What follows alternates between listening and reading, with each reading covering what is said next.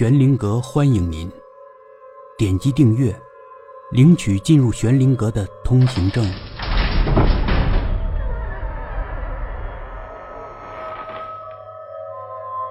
龙公主第七集。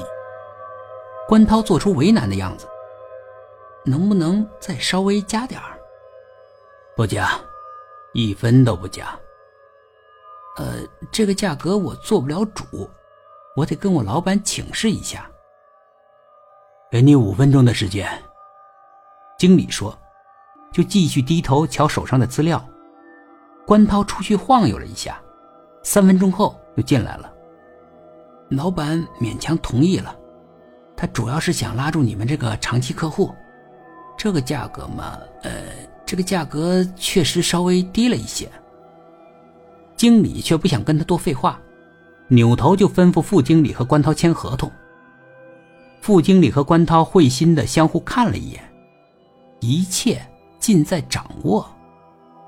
但是马上发生了一件副经理没有预料到的事情。高速公路下站口，我们要做个户外灯箱广告。呃，我要过去看看，你也跟着一起去吧，给我们再报个价。经理说。关涛很想告诉经理，他只是做彩印的，不做户外的那种广告灯箱，但副经理对他使了个眼色，关涛就住嘴了。啊，去吧，一起去看看，我们也没有去过那个地方，正好大家一起过去看看。副经理说，那户外广告牌的位置倒是很好，在高速公路的下站口立着，大概有三十米高，的确很显眼。关涛一个劲儿地奉承经理，挑选的这个位置还不错。经理稍微对关涛露出点微笑，这个位置是不错，是挺显眼的，我一直盯着呢。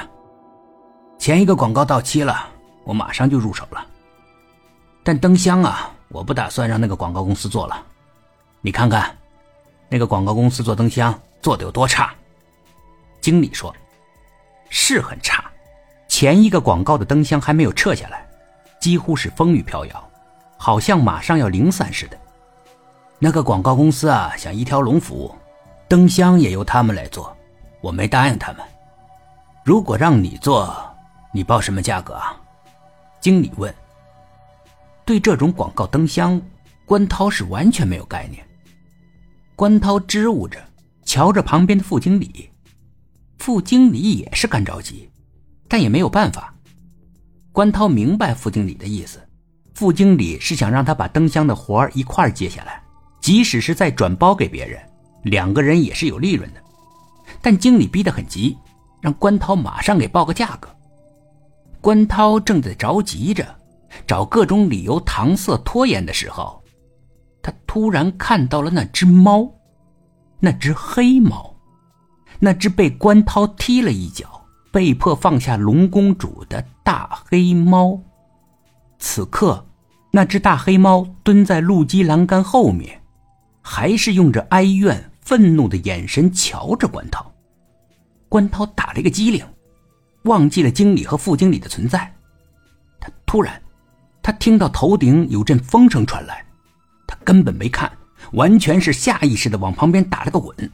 是那个灯箱，快散架的灯箱在那个时候终于散架了，一块铁皮直直地切向地面，如果关涛不打个滚儿，那块铁皮正好可以把关涛劈成两半。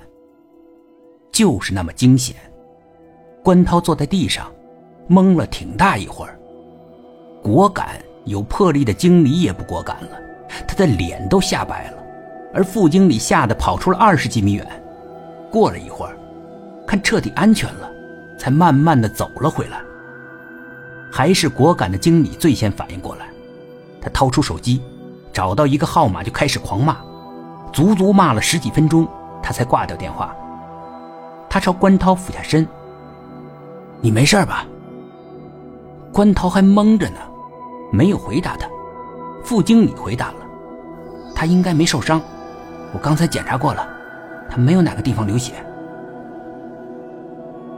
本集故事播讲完毕，点击上方的订阅，订阅不迷路。